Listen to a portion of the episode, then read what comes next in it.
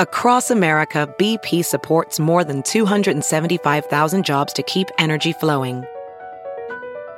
Jobs like building grid-scale solar energy in Ohio and producing gas with fewer operational emissions in Texas. It's and, not or. See what doing both means for energy nationwide at bp.com slash investing in America. Have you heard you can listen to your favorite news podcasts ad-free? Good news. With Amazon Music, you have access to the largest catalog of ad-free top podcasts included with your Prime membership. To start listening, download the Amazon Music app for free or go to amazon.com slash ad-free news podcasts. That's amazon.com slash ad-free news podcasts to catch up on the latest episodes without the ads.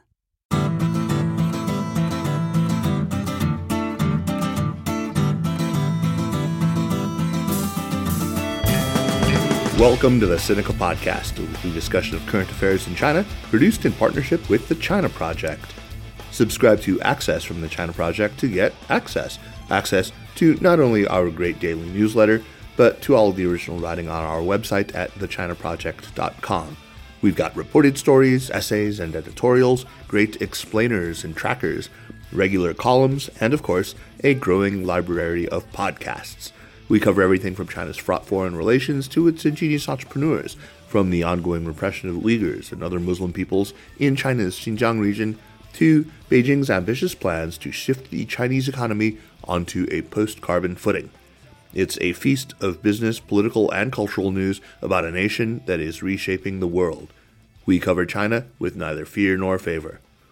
I'm Kaiser Guo, coming to you this week from Madison, Wisconsin. Last month, I was lucky enough to attend the annual conference of the Association for Asian Studies, A A S, in Boston, which I try to get to most years. This was actually my first time back since the pandemic.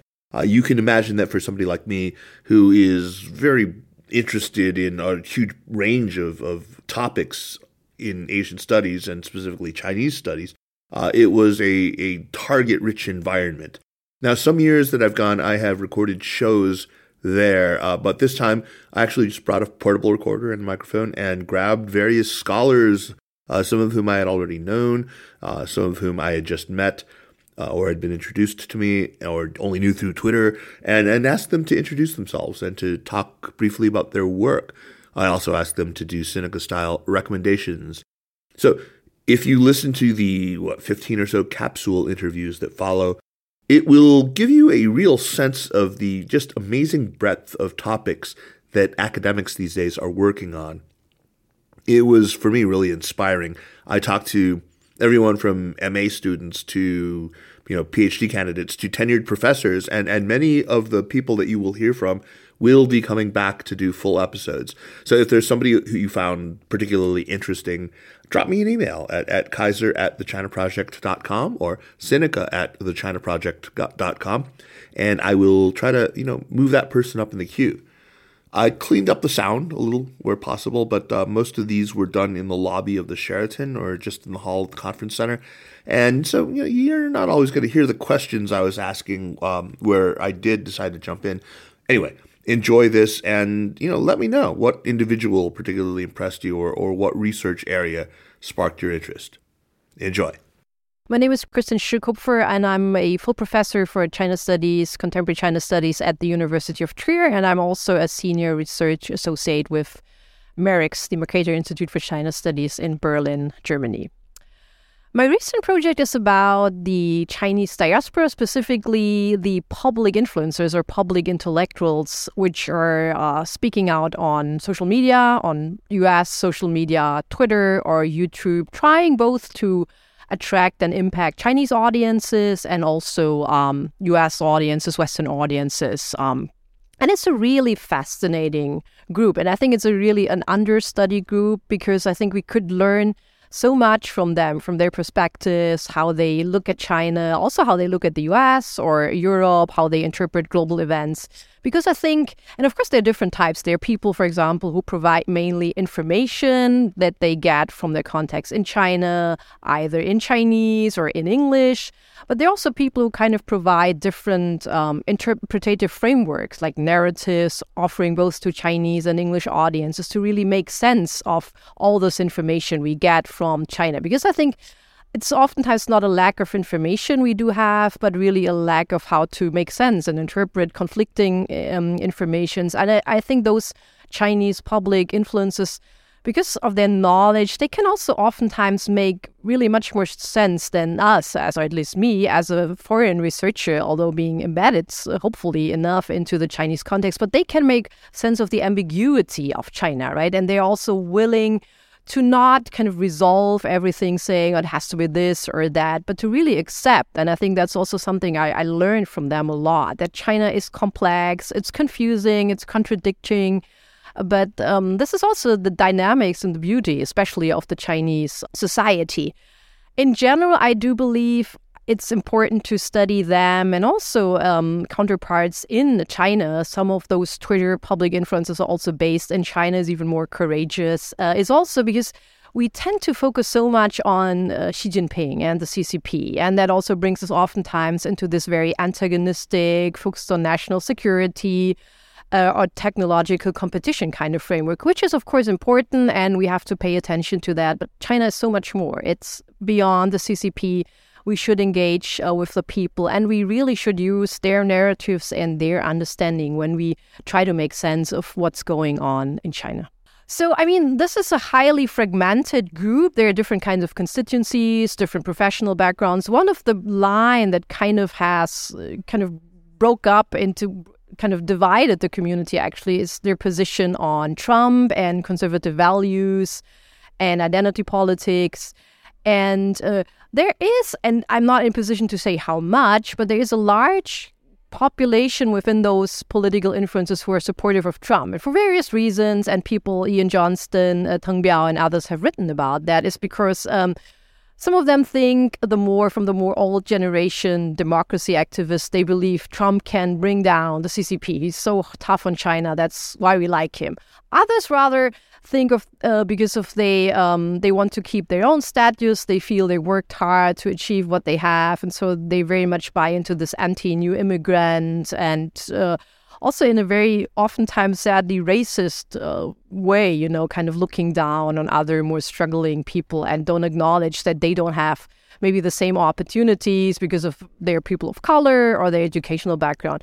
And there's also uh, another group which really struggle with this whole issue of identity politics and feminism and come from a very different value background. And for them, it's really hard to accept what, for example, the Democrats or like more liberal people offer. And that's one of their main reasons why they would support Trump.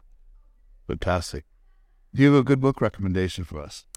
Well, I have a, a really good recommendation for an essay by Teng Biao, who wrote on uh, those uh, people and tried to understand. I think it's called "Why Pro-Democracy" or "Why Pro-Democracy uh, Chinese Intellectuals Support Trump." So it's really unpacking that very well. And in addition, I would recommend um, Han Rongbing's work on digital society and also Yang Guobin's work on all what's going on in terms of digital China, younger Chinese, and the various kinds of notions we see and how the way they express themselves online. Uh, my name is Lev Nachman. I am a uh, professor at National Zhengzhou University in Taipei, Taiwan. Uh, two things that I'm working on. Uh, I have two book projects coming out in the next year. The first is a uh, introduction to Taiwanese politics for people who want to learn about Taiwanese politics that I'm co-writing with Jonathan Sullivan from uh, University of Nottingham in the U K. Uh, the other book is a solo-authored book that's based off my dissertation work on the relationship between social movements and political parties in Taiwan, uh, and how Taiwan as a contested state can actually teach a lot to the world of political science uh, because of the way that politics are defined differently in Taiwan, because it's based off questions of territorial integrity and national identity, that a lot of our assumptions around why social movements mobilize and political party form uh, are a little different in Taiwan. Uh, so those are my those are my big kind of academic projects. Um, one book that uh, I really love that's out right now is by uh, Ian Rowen called uh, One China, Many Taiwans. I want to make sure I get that name right. Uh, it's on uh, tourism, Chinese tourism to Taiwan. Fantastic read. Uh, Ian actually went with Chinese tour groups from Shanghai to Taiwan uh, and got to experience Taiwan through the eyes of Chinese tour groups. Fantastic book, whether or not you're a Taiwan or China scholar. Uh, and then uh, one underrated place in Taiwan, I have a lot of love for the city of Taichung. Uh, it is a place that most people drive through on their way down south to Tainan, but I insist that Taichung actually has uh, not just a lot of very cool history for Taiwan, but some of the best night market food. I highly recommend uh, Yizhong Jie or Fangjia Ye Shi if you're ever down there. Fantastic. Thanks. So my name is Lin Zhang, and I now work at University of uh, New Hampshire in the Department of uh, Communication. Uh, so my study focuses on critical innovation studies, information labor, mainly focusing on China, but also from a kind of transnational perspective. So I have a, a book just came out actually from the Columbia University Press, which is called The Labor of Innovation, Entrepreneurship uh, in the New Chinese Econ- Economy, where I look at what I call entrepreneurial labor in um, mostly post-two thousand eight China, but actually situate it historically. Uh, so I look at uh, a few uh, different sites uh, in uh, urban China, focusing on Zhongguancun, where I did a lot of um, ethnography in some of the co- emerging co-working spaces. One is uh, the Garage Cafe and some of the more state-owned, like Tsinghua-owned uh, affiliated um, spaces. And uh, the other side, I looked at Taobao villages in uh, Shandong, in actually my hometown. Um, and which is a handicraft uh, making village, and it used to be mostly um, serving export purposes. And, and after two thousand eight, they repurposed la- that to kind of selling to online to a kind of growing uh, middle class Chinese consumers, right? So, and the other is a kind of more transnational aspect of this um, entrepreneurial labor, where I looked at actually uh, women. Uh, who are kind of uh, moving back and forth between China and, um, you know, Japan, Korea, United States, and other parts of the Western world, re- reselling all kinds of luxury products and others through social media mainly. I try to provide a kind of comprehensive picture of how, you know, China's reinvented itself. Uh, that's why it's called reinvention after two thousand eight. And Uh, through uh, technology, through promoting entrepreneurship, and the kind of mixed impacts actually it has on uh, the um, different types of entrepreneurs, whether it's more the more elite ones or more, more grassroots ones in rural China or working class background, uh, or, you know, how their lives are impacted by this grand transformation in uh, innovation and um, policy. Well, just earlier this week, I got a copy of your book, and I'm really looking forward to reading it. And uh, thank you for that. And we'll have you on the show to talk about it. But um, for now, you've been a Sinica listener for a long time, right? And and maybe you could give me a sense of what it is you think that we aren't covering enough, that maybe topics that you would like to see us do more of, and then give us some recommendations. Cool. Yeah. So I've been really a long-time fan of Sinica. And I really uh, liked um, sort of uh, the information that I received from Sinica about, um, you know, as China relations and also uh, elite politics, a lot of really uh, important insight that I couldn't actually get elsewhere, right? So I really appreciate that. So um, in, in terms of expectation, I hope Sinica could also focus more about kind of China from the ground up, especially um, in, you know, regions are often less covered, like uh, the countryside um, and, and people's lives there, and how that is actually, they're impacted by all these kind of um, grand changes that we're going through. So that's something that I would like to see more and listen to more on Sinica. Well, I, I totally take that to heart. And I think now that travel is going to be possible again, as at least, you know, when plane ticket prices come down, we'll be able to do more of that, and I'll be looking for more people who work on issues like that. Uh, I would love to do that. I think that's something that I'm I'm committed to trying to do. So thanks so much. Okay, how about a recommendation? And give me one that is a, a book recommendation from something in the field of China studies, and another one that's more personal. Right. Cool. Right. So actually, yeah, I have been reading this one. So I would recommend in my field, Victor Tsao from Harvard University, his uh, new book, um, Carbon Technocracy, right, which I think is a really great book. It had, you know, touched on so many important topics of our times, uh, energy, uh, China is trying to reduce carbon emission. And also, it's a tra- has a transnational scope, right? So uh, covers uh, and uh, states uh, in you know J- Japan, Japanese states and Chinese state, and and he's also trying to bring the state back into the conversation, which I think is very important to really demystify state in a way. Yeah. So outside of my field, I have another recommendation um, by uh, Gary Gerstow. I think is uh, he's a historian. Uh, American uh, of um, uh, U S history, and, and the title of the book is American Crucible, Race and Nation in the twenty-first century. I think it's really illuminating in helping me understand, you know, a lot of the transformations at this moment. He actually traced the formation of uh, American racial regime uh, from the um, Roosevelt, um, t- uh, Teddy Roosevelt's era and sort of a different generations of immigration coming in and how that kind of um, co-evolved with government policies and to, you know, shape how we understand uh, race, how people get along in this nation, uh, which I think really helped me to understand some of the kind of transformations we're going through at this moment. Um, so I would highly recommend that history book. Thank you so much. That was Lin Zhang from the University of New Hampshire. My name is Mara Dykstra. I'm currently an assistant professor at the California Institute of Technology. And in the fall of twenty twenty-three, I will be moving to Yale.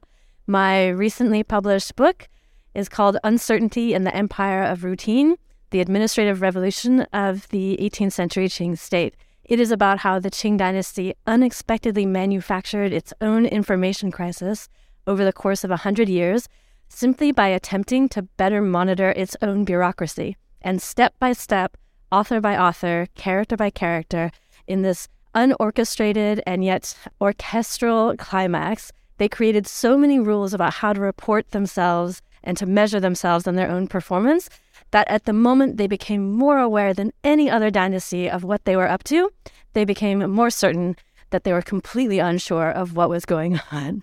And so it's a story of how the more information you get, sometimes the less you feel like you know, or the way that you believe you know them is not the way that you always imagined you knew them. So I talk a lot about the epistemological foundations of the state and the relationship between the archive, which is how we gather information, and the operations of the state itself. And so there's also a little bit of thought about the ways that we access and think about information in the P R C and how maybe they're not actually that new to history.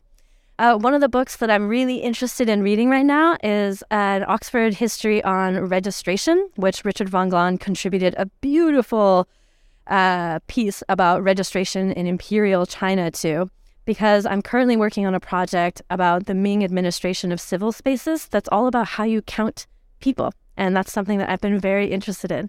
Because I've just moved to Connecticut, my new hobby is walking in the woods. So I invite you to go outside and take a walk somewhere. Have a good day.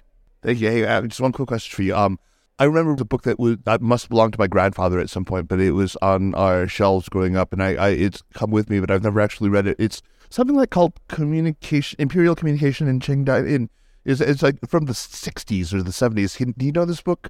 You could be talking about Silas Wu's Communication and Control, or Silas Wu. Communication and Control is one of the things that I think about the most, and Silas Wu and later Beatrice Bartlett, who was at Yale. Um, write about the relationship between information and autocracy in China. And my work is an attempt to add another layer of complication, because we have this story that's not unlike the stories that we talk about in um, autocratic governments today, that the desire for information or the surveillance state leads to more forms of powerful control. But there's always a, a little bit of an unexpected twist when states start to learn about themselves and their subjects. So I'm kind of playing with a more modern take on this story. It sounds a little bit like James Scott, too. James C. Scott, right? I have lots of things to say about James Scott, most of which are that um, the story he tells about high modernity is beautiful and compelling, and yet maybe not the most fitting one for the era in which we currently live, when our certainties about information and its value have been clouded with interesting and nuanced considerations about how we get information and how the questions that we ask influence the things that we think we know. And maybe we shouldn't be as sure as we had always thought we would be in the high modern context that Scott so brilliantly conveys. That's amazing. Thank you so much, Laura. Okay, um, so I'm Jonathan Elkobi, E L K O B I.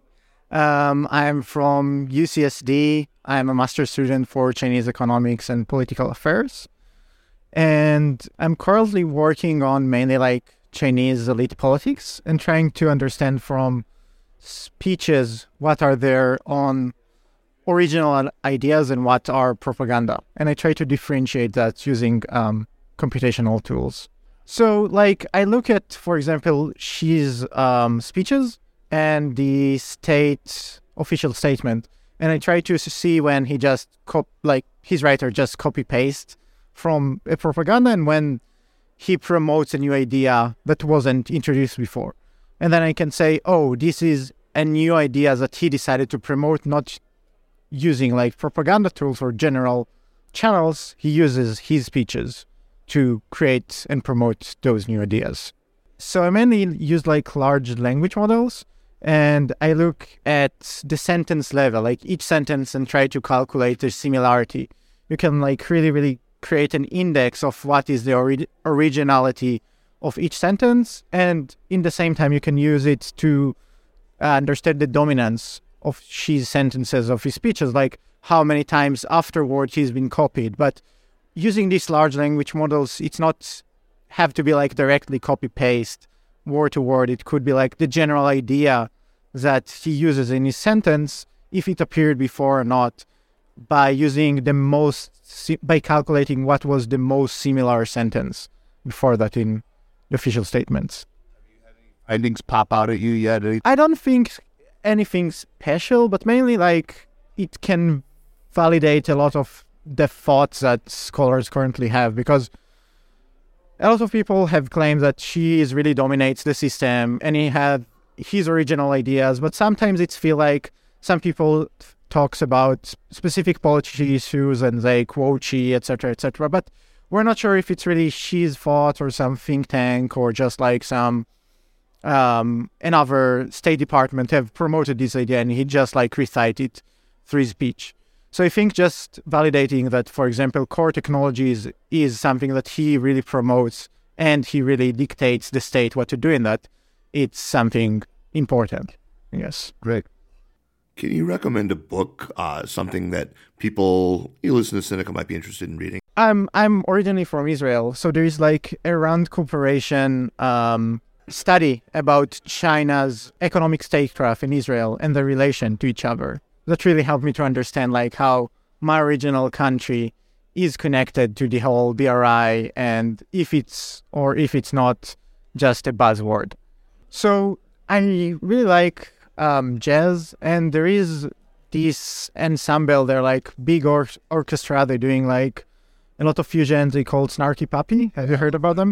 Yes, so they just um, launched a new album a few months ago, and it's really great. Thanks so much, Jonathan. Thanks for taking the time. So I'm uh, Seiji Shirani. I'm an uh, assistant professor of history at City College of New York. Um, I'm a Japan specialist, but I spent several years in China with language and fieldwork in my uh, book, Imperial Gateway, Colonial Taiwan and Japan's Expansion in South China, Southeast Asia, eighteen ninety-five to nineteen forty-five, just came out with Cornell University Press, open access for free download. It looks at the role of colonial Taiwan and Taiwanese subjects uh, as actors in Japanese expansion into South China, Southeast Asia. I came into the field wanting to look at Sino-Japanese relations with something fresh, but besides Manchuria, Shanghai, the conventional sort of expansion from the north. Uh, once Japan took over Taiwan in eighteen ninety-five, they really saw it as a stepping stone to further expansion into the three port cities of South China, Southeast Asia, looking at the Hokkien and Taiwanese uh, Han, Han ethnic connections with South China, Southeast Asia. And so it's looking at uh, Taiwan really as an intermediary between these three regions. in terms of any book recommendations, um, there's, you know, what we would call a third or fourth generation of scholars of Japanese empire that really look at Japanese, Korean, Mongolian, Chinese languages, not just from the Japanese perspective, but trying to get, you know, multi-regional, multi-ethnic uh, uh, perspectives together. I have a um, uh, colleague, Japan, uh, Paul Craman, coming out with Japan's Oceanic Borderlands, looking at Japan's environmental expansion and history across the Pacific. Others, Jun Uchida, Uh, looking at, again, Japanese expansion and the relation between Japanese-American history, Japanese-Canadian history to the empire. Uh, so although I'm a Japan specialist, uh, you know, I, I'm a big fan of the podcast and looking at ways that, uh, you know, China and Japan, these historical relations can be studied in new ways. Uh, my second book project is going to look at post-nineteen forty-nine uh, P R C Japan relations in the forties, fifties, and sixties in the Cold War, when they didn't have diplomatic relations. But what are the, you know, intellectuals, officials, ex-soldiers, uh, you know, tourists and, and travelers, what what kind of um, civilian and people's diplomacy occurred between the two? Uh, a, a personal recommendation, um, you know, I would say that uh, th- th- this is not new Um, material, but uh, in my classes on Japanese-Chinese relations and colonial Taiwan, I'll show some movies. So uh, Siddiq Bale for uh, the anti-Japanese indigenous uh, uh, rebellion nineteen thirty is, I think, an excellent film to look at both Taiwanese and Japanese perspectives. Uh, I also sh- show Lust Caution uh, for my Japanese-Chinese relations class on issues of collaboration resistance. So uh, those are not new films, but I would say two recommendations that I go to often. Thanks so much, Seiji. That was fantastic. I'm Zhu Qian. I'm assistant professor of history uh, in uh, Kunshan University. And my specialty is uh, on the twentieth century intellectual history of China. And my book project, I have two book projects. So the first one is on, it's called Staging the People. Uh, the Chinese, uh, the Taichung politics and the culture and leftism in China from nineteen nineteen to nineteen thirty-six. And my second book project, which is uh, the introduction just published by the Positions Asian Critique, special issue on the uh, urban village, is uh, about the new village movement in China uh, from nineteen nineteen to nineteen thirty-six. So I'm looking into how this anarchist tradition turned into the social activism and also state project in the nineteen thirties. So I don't want to say that they are anarchists as what you think anarchists should look like. They basically um, socialist left uh, or um, in a way that they really focus on the question of uh, the majorities of the suppressed. And so in that way that, for example, when they they, they always use the concept of Dazhong, um, the the masses. But I don't want to use Dazhong in my book. I don't want to use the masses in my book. I use Dazhong because this is exactly how they understand. They understand the majority of the suppressed. That's what Dazhong really mean for them. And they wanted to differentiate their political positions from the other concepts of the people, such as the Sanmin主义, the three people's uh, principles, uh, is pretty much a state concept, and in terms of the state and society's relationship. And also they differentiate themselves from the party politics, uh, the 群众, uh, which is the party, the um, the 群众, the masses following up the party's uh, directi- directives. So their politics and their cultural practices are really based upon this principle of equality. For example, one um, educator called Tao Xingzhi, he he proposed this theory called um, the life education, and he built this Xiaozhuang Xuexiao at the suburb of Nanjing. Basically, everyone live together and work together and study together, and that kind of equalized life create new values uh, for as as the seeds of to born a new Chinese society from the grassroots, from the bottom up, not from the top down. That's their view of what the Chinese society should look like and the Chinese nation after the liberation should look like. Um, so the book recommendation. So I'm I'm so much influenced by um, the books of uh, intellectual histories of twentieth century China. So I would recommend Rebecca Carl's book, uh, Staging the World, um, the uh, Nationalism in twentieth Century China. And um, the book is is uh, dealing with how nationalism and the creation of uh, the creation of Chinese nation since the late nineteenth century throughout Liang Qichao and um, the uh, Chinese revolutionaries and even the overseas Chinese anarchists. They work together, but they, they eventually look into this question of uh, nationalism, but their nationalism was perceived as the inflation of uh, internationalism in a way that they see this is a global anti, for example, global anti-colonial community, and China just one of the member allied with the other colonized nations.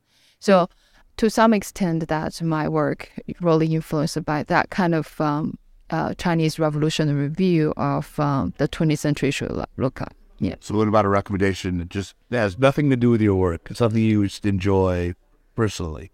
Yes, I enjoy a movie, uh, and uh, uh, I'm teaching a course on the Chinese history, modern history, but I use movies. So students will watch two movies, uh, and I choose those two movies. Um, I choose choose those fourteen movies as my favorite, and among all of my favorite, that's one um, I wanted to recommend to all of you. Um, actually, two could be two. Yes, one is uh. is Hou Xiaoxian's uh, The City of Sadness. Yeah. That movie is so rich and so deep that even today, after I watched it so many times, probably over fifty times right now, uh, I still cannot completely understand. But uh, I every time I that movie inspired me to think about humanity and humanism and um, to survive, and also this relationship, of course, regional relationship, and also relationship between uh, different social groups. Uh, the second one is uh, Jia Zhangke's Touch of Sin, Tian Zhu Ding. Um, that movie, I think, is cool. We can call it a social realistic film, which is kind of um, the benchmark sort of the sixth generation of Chinese filmmakers. Um, I would say that he's that's his peak. Right now, I don't know. No, I still like her, his early works. So I would like, if you wanted to enjoy, if you wanted the entertainment films, maybe I, I'm not a good person to talk to. I like to watch movies that make me think and linger with me. Okay, Fabio Lanza, uh, Modern Chinese History, University of Arizona in Tucson. I'm currently working, I'm finishing, hopefully, a manuscript uh, whose tentative title is Bridge to Heaven, uh, and which is about the urban commune movement in the capital city of Beijing during the Great Leap Forward. So urban collectivization, getting women out of the house and into factories created in the neighborhoods of Beijing, and why uh, it failed, how it failed, and uh, why is it still interesting as an economic and project and a, a social economic project and a project of women's liberation. So that's the book um, that I'm working on. It deals with issues of the socialist economy, gender, uh, feminism, and things like that. So recommendation for a book to read now. Book I last read uh, about uh, the P R C, I would recommend people to read Sarah Mellors Rodriguez's book about the history of abortion and birth control from the Republican period to the P R C period. It is incredibly revealing in many ways. And a strange recommendation of something that nobody uh, will think about, I will give you a hopefully a new translation that's coming out soon of a classic of Marxist feminists, uh, Italian Marxist feminists, um, by Leopoldina Fortunati, The Arcane of Reproduction, which is about domestic work and prostitution and uh, socialism. That's fantastic. Perfect. Hi, my name is Catherine Tsai. I am a PhD candidate at Harvard University in the program of History and East Asian Languages. Um, I study the history of Taiwanese and Okinawan migration to the Yaeyama Islands from the Japanese colonial to the American occupation periods. Um, my research looks at uh, the roles that Taiwanese immigrants as well as Okinawan uh, migrants from the Okinawan mainland play in the development of the Yayama Islands, specifically in the field of uh, tropical agriculture. That is my dissertation topic. So for the Taiwanese case, I look at sort of the Taiwanese who are from central and southern Taiwan who go to Ishigaki in the nineteen thirties, and then I look at the roles that they play in the post-war development of Ishigaki's pineapple industry. Um, I also look at the Okinawans who uh, had lived and worked in Taiwan during the Japanese colonial period and how they brought their knowledge of tropical agriculture back to Okinawa uh, to also um, foster the development of the pineapple industry. Um, in terms of books that I think are important in the field, um, one in particular that comes to mind is Hiroko Matsuda's The Liminality of the Japanese Empire, which was published by the University of Hawaii Press, I think in two thousand nineteen. And her book talks about Okinawans who migrate to Taiwan uh, during the Japanese colonial period from eighteen ninety-five to nineteen forty-five. Um, and I think her book is important because it demonstrates the role that Taiwan played in fostering both Okinawan identity, but also like shape their knowledge about sort of the oceanic borders between uh, southern Okinawa and Taiwan. Thank you. Yeah, hi. So I'm Lena Kaufmann. I'm um, a postdoctoral researcher at the University of Zurich, and I'm also currently a visiting scholar at the University of Konstanz, um, so one in Germany and one in Switzerland. And I'm trained as a China scholar and also a social anthropologist. I studied in Berlin, in Rome, and in Shanghai, and uh, I did my PhD in Zurich. So I've been working on rural-urban migration and looking in particular at the rural side of migration, because normally, like, people who study migration, they always look into the places of arrival and don't always look at what's actually happening at, yeah, at those that stay behind. So I looked at at rice fields and at what people do when people are lacking at home to cultivate the fields. But like these fields still need constant cultivation, otherwise they lose their soil quality and value. And people like migrants, they have highly precarious situations in, in the city, so they need these fields as a safety net back home. So I've been looking at the strategies of rural urban households, like translocal households, and how they deal with these conflicting pressures of looking um yeah at yeah looking at their fields. And yeah I published a, a book about this with um, Amsterdam University Press that can be that is open access, also can be downloaded online, and the title is Rural Urban Migration and Agro-Technological Transformation in Post-Reform China, so quite a long title. Um, and in this book, I also looked at the role of agricultural technology in migration, because this has actually also been really overlooked. That, I mean, people look at the hukou system and like the structural things that push people to migrate. But what has really been overlooked is that the role of labor-saving technologies, that this has also set free, like, millions of people from their land and, and pushed people to migrate. So I look at this um, intersection. But then currently I'm also working on a very different project that is um, about digital infrastructures. And so I look at the Chinese digital Silk Road to Switzerland and how it has been unfolding historically and, and also currently um, in Switzerland. And yeah, so there is like a, a lot going on here in this field, like with company openings in Switzerland of, yeah, and Switzerland's quite a special place also for, for Chinese companies. I mean, because of the international organizations that are there, like the standardization bodies, and also because of the close economic ties and Switzerland's neutrality. So it has like quite a special role also in Chinese foreign politics. So I'm like looking from the ground up how this digital Silk Road is conceived in yeah in in practice on the one hand, and also in in discourses around the digital Silk Road.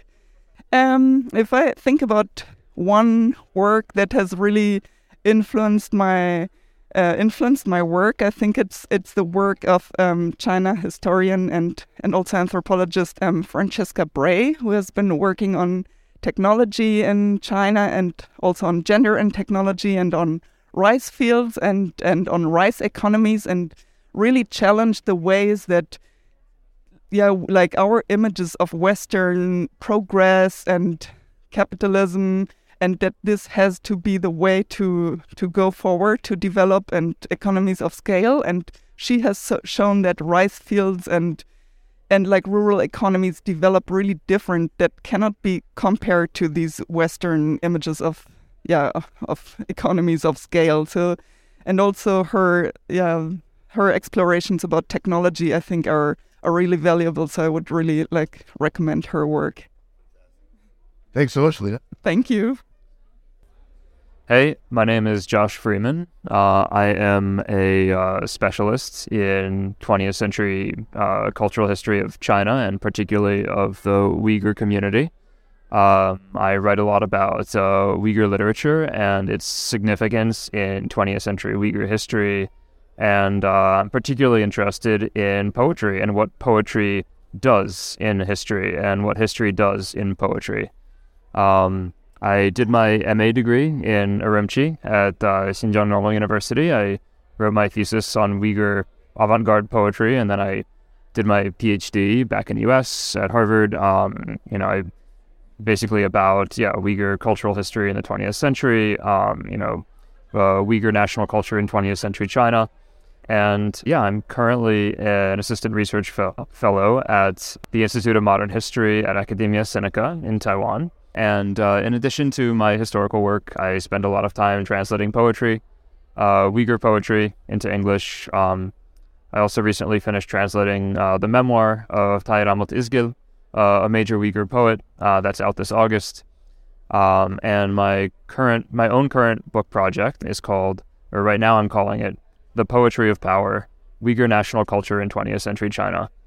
So, and uh, Kaiser's asked me to give a recommendation.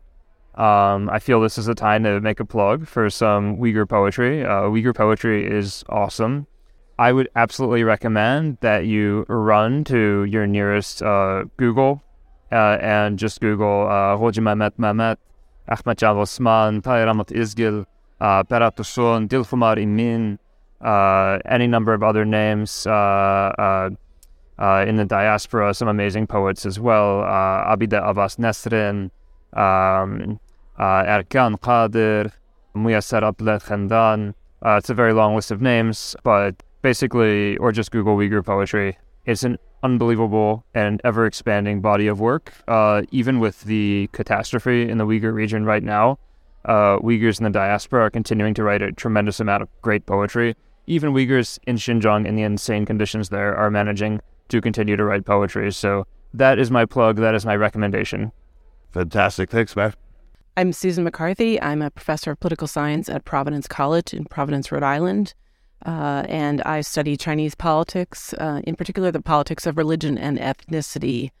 Among other things, I'm really interested in the way in which uh, the state tries to control religion, manage religion, but also co-opt religion and religious ritual for a variety of political purposes, but also in the way the way in which this creates opportunities for religious people, religious organizations to do religion in unconventional ways, in ways that are not fully sanctioned by the regime.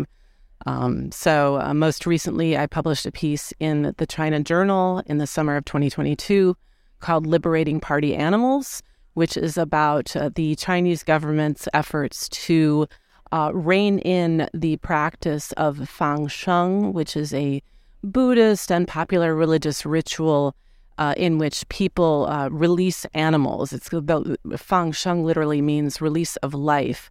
And this is a really ancient practice. And uh, for instance, Buddhists believe that when you release life, release a, uh, an animal in distress or a caged animal, you gain merit, which can speed your attainment of salvation. And so in the in the reform era, in the last couple of decades, as people have gotten wealthier, they've started to engage in these rituals. Uh, and there's a whole industry, the kind of fang, fangsheng industrial complex that has sprung up around fangsheng.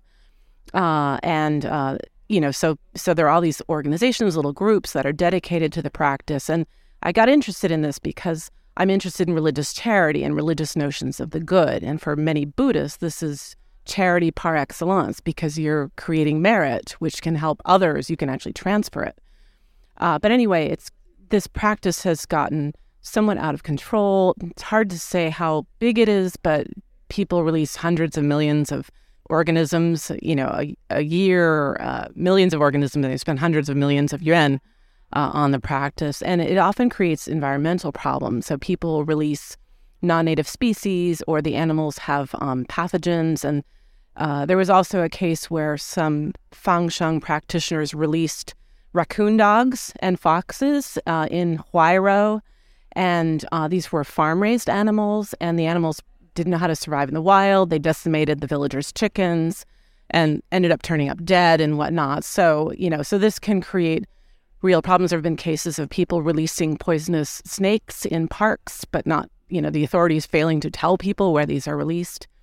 Uh, but also, you know, rather than just suppress Fangsheng, the, the regime is trying to transform how people think about it. So Uh, it, the state has created a bunch of official Fangsheng associations, like the Guangdong Fangsheng Association and a series of other Guangdong associations. And and I argue that um, party state officials, you know, it, it's it's fairly typical for officials to inter, intervene in religion and religious affairs, but they're not supposed to actually be doing religion.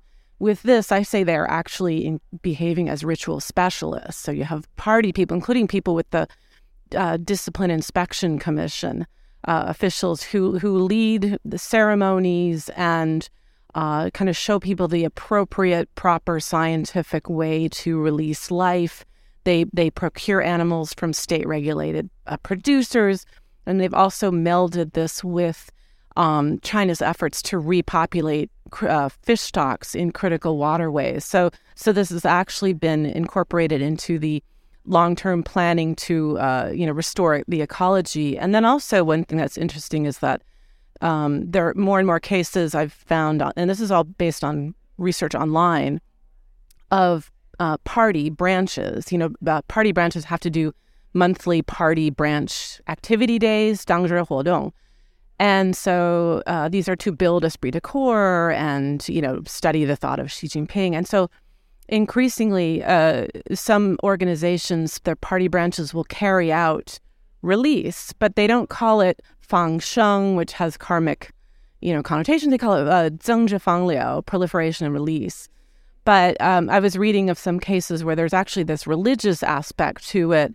Uh, and they were talking about how this group, this party branch, they went and they toured a conservation site, um, uh, and then they released, you know, hundreds of thousands of aquatic, or you know, like uh, aquatic germplasm, I think is the, the phrase, and then also fish fry, little hatchlings, and then they retook the party oaths in front of a bright red party banner, and and uh, according to the online Uh, piece that I was reading, every party every party member experienced a spiritual baptism. So there is this like religious dimension to it, even though it's not, you know, they claim it's not religion. And I and I also think this is interesting too, because party officials often say that, well, we're not doing religion. This is just about, you know, uh, in in you know in, uh, encouraging the core socialist values and ecological civilization. And um, but to me, it's interesting that they're. In saying that they don't believe in religion, so it's not religious, that's they're just restoring or revi- revitalizing China's traditional culture. But that's a very un-Chinese notion of religion. It's a very Protestant notion of religion. I, the idea of religion as belief or faith, as opposed to the Chinese notion of religion, which is religion as ritual.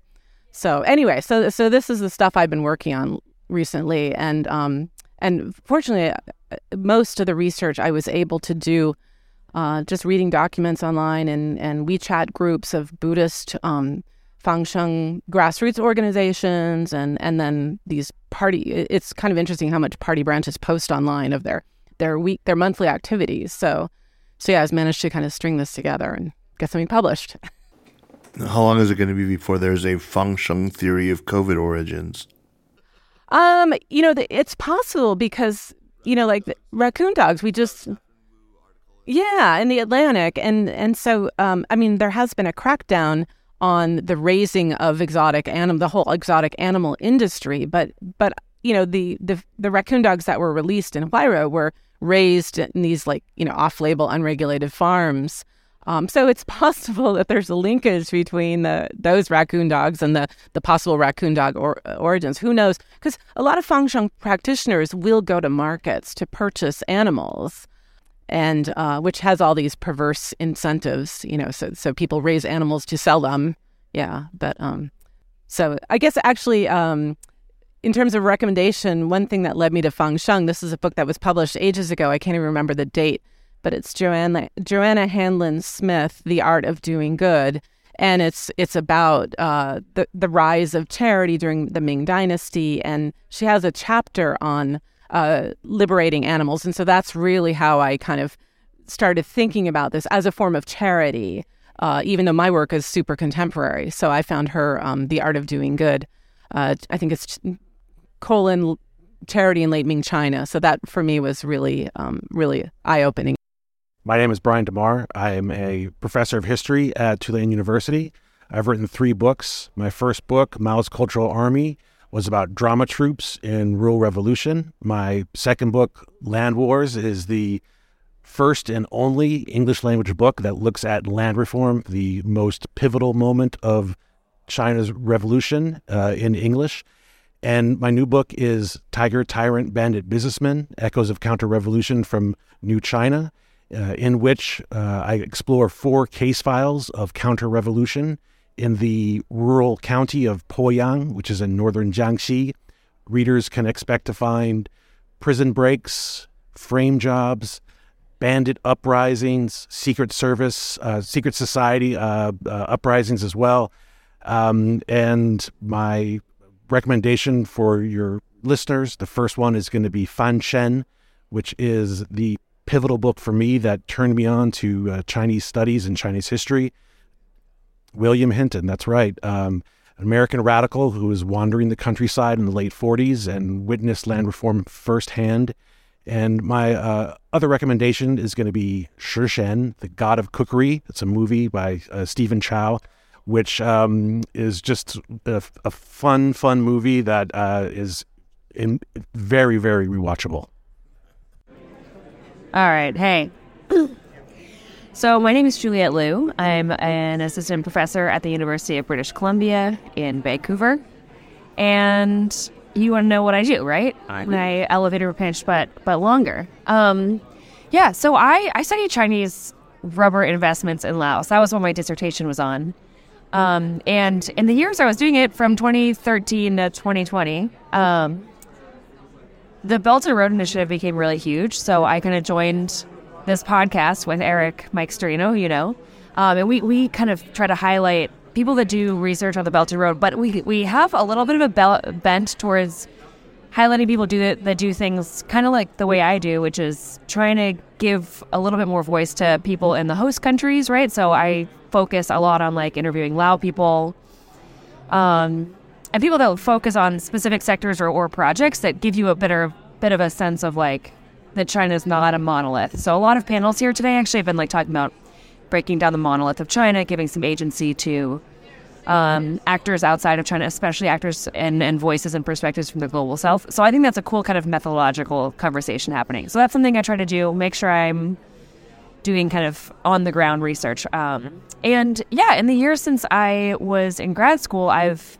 started expanding, partly just because partners on the ground, N G Os that I used to work with, um, they have started looking more at how rubber drives deforestation and how a couple of different actors, Chinese, um, downstream actors in Beijing, Vietnamese actors, actually, the Vietnam Rubber Group, and also tire companies. There's a bunch of different groups that are like creating sustainable supply chain initiatives. So since I worked so close to like on the ground stuff, how do they get land access? I've been kind of trying to work with people that work more downstream to figure out, well, if you guys want less deforestation, and I was looking at how land access was working, those those two things have to be put together, but they're coming at very different scales. So trying to look at supply chains um, in ways that would kind of link the people upstream that I study to the people downstream that are putting these initiatives in place. And that's kind of bringing me in more conversation with people at U B C that do biodiversity stuff, that want to do kind of drive biodiversity solutions, and people that are in conversation more with like what policies change um, corporate activity on the ground in, in resource extraction sectors like agriculture, but other others as well. So I would say, yeah, looking at global China and looking at global China's environmental stuff. And if I still have time, which is... Yeah, go for it. Okay, so the last piece I would say of what that is bringing me into is um, a little bit of work with Tyler Harlan, which I, I think you met Tyler last night. So Tyler is really cool because he looked at, um, he looks at hydropower, Chinese engagement in hydropower. He looks a lot at like how China trains hydropower engineers, but also just like does trainings for other folks. Um, so what we've been talking about is like, well, there's not a lot of in like research in this middle level of how China engages with other other people through its investments, but then those investments like the rubber plantations I look at and the hydropower projects he look at, um, those investments have a bunch of other at- activities attached to them that are kind of like development cooperation. There's like development projects in a more traditional vein that we think of, like building roads or or um, donating something, right? But there's like a bunch of other stuff happening, like trainings and people-to-people activity and um, workshops and research collaborations that we thought like, no, all of these are interconnected. They shouldn't be studied separately. So we've been trying to look at those kinds of development cooperation activities, especially how environmental turn, uh, yeah, especially how like trying to green the Belt and Road has made all of those types of activities really important for like having an environmental edge to them. Um, and I guess what that's making us realize too is that China is taking its own environmental turn, so it's trying to pitch himself, itself as a, like a global environmental leader.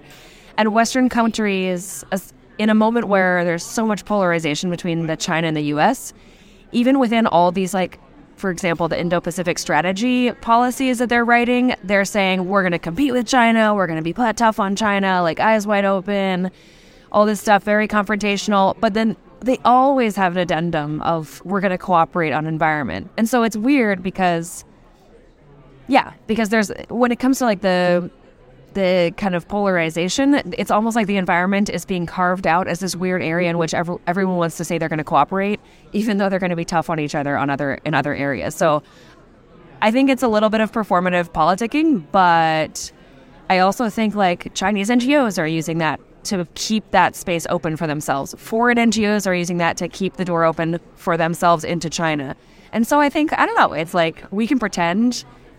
I want to study how they're they're keeping the environment apolitical in a strategic way, because I actually think that that allows for a bunch of politicking to happen. Um, it's a little bit incohesive still, but um, but it's, I don't know. That's that's what I'm trying to do like with Tyler as like a bigger picture, kind of letting us play around with, okay, what's happening at the higher scales. Can you give me a recommendation of a book oh, or something right. that that, that uh, you, you, that's been you know, influential in your in your field uh, that you, you really like? And then maybe give me one that's sort of random that uh, is about, you know, a baby book that you've read or a, or, no, it doesn't have to be a book, you know, a T V show or anything, anything right. a children's book. Um. Well, I mean, okay, this is what I recommend with that. You can cut out me thinking. I forgot about, I always, even on our podcast, Eric still does recommend, he wants to do recommendations at the end. I always forget. And I'm like, oh, you go first, I can't. Um, Maria, I think Maria's next book is going to be really good, Maria Repnikova's. It's not, like, she has the like, she has the soft power one coming out. I, I think that when she does the one on Ethiopia, it'll be even better. So I'm going to recommend, shit, who did I read recently? Actually did a little capsule interview with Maria already. So, yeah, I know. So I won't, yeah, anyways. No, that's cool. I mean, Maria's next book, does she have a working title for it yet? No. Okay. She said that she just had a meeting with a, with Duke, and they the guy just, like, totally reformulated her framing for her. So that's exciting. That's cool that, I don't know, that she gets to do that. Um, we're at five. Okay. Um, recommendations, I mean, okay, fine, I'll just... I'll recommend Maria's book because I love her, and the soft power stuff I think is very cool. And in the series that she did with C K um, for Cambridge, Nicholas and um, Ivan Franceschini, Nicholas Lubere and Ivan Franceschini have one on global China as method. So I think that they're having cool conversations about how to think of global China as like a, a way that opens up a bunch of other conversations about how the world is developing. So that I would recommend. And then um, you can watch on YouTube uh, Samuel L. Jackson reading this. It's a parody of kids of a kid's book. It's called Go the F*** to Sleep. And it's like therapy for parents. Because it's like, this is what all books are. All books are just like bed books. And you really are just saying to your kid very quietly in a nice voice, like, go the f*** sleep. And Samuel L. Jackson makes it hilariously palatable. So that's what I would recommend. Fantastic. Thanks. I'm Sabina Knight. I teach literature at Smith College.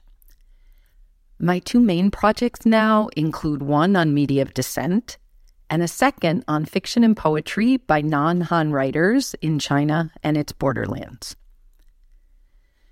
Last year, the magazine World Literature Today published my essay titled China's Minority Fiction. And the title was a challenge because Tibetans, Uyghurs, and Kazakhs don't consider themselves minority Chinese. But we needed a title for readers not necessarily familiar with China. For my A A S talk, I used non-Han, Intimacy and Empire, non-Han fiction and poetry. I began to read non-Han literature more after finishing my book, Chinese Literature, A Very Short Introduction. So I was seeking to promote Chinese literature in new ways. But I found very few sources in English. I had to rely on Chinese sources, and the work took years longer than I had imagined. It was also tricky to discuss these literatures as part of Chinese literature.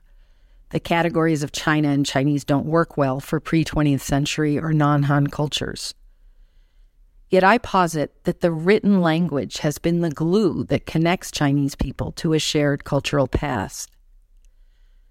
Most of the essay presents stories and novels in terms of their documenting, their documenting of suppressed histories, their search for roots, and longings for cultural survival. My Media of Dissent project began on Twitter. I was translating and explaining lines from memes, images, and videos such as Ninggui's Fragile, Bolixin. The essay I'm writing now is on lying flat, Tangping, the rallying cry of youth who reject Xi Jinping's Chinese dream of national rejuvenation, and especially the pressure to toil twelve-hour days, six days a week, known as nine nine six. And disillusionment is coalescing into a new non-cooperation movement with lying flat and sub-trends, such as Buddha Chill, Fo Shi, and Let It Rot, Bai Lan. In tweets, talks, and now the essay I'm writing, I introduce memes, manifestos, music videos, and other media to parse these movements. I'm also exploring precursor movements such as Sang culture, Sang Wenhua, literally a culture of mourning. And I'm especially fascinated by commonalities between these trends in China and those in Europe and beyond. I've been reading the ancient Greek cynics and French, Russian, and British work since at least the eighteen thirties that praise idleness and even laziness. These include traditions of decadence, the Beats, punks, slackers. I touch on the Great Resignation and the nap ministry in the U S. And I ask why lying flat strikes such a chord with young people, with journalists, and with us, with me, because I'm not very good at resting. I highly recommend a two thousand eleven novel by the Taiwan writer Wu Mingyi.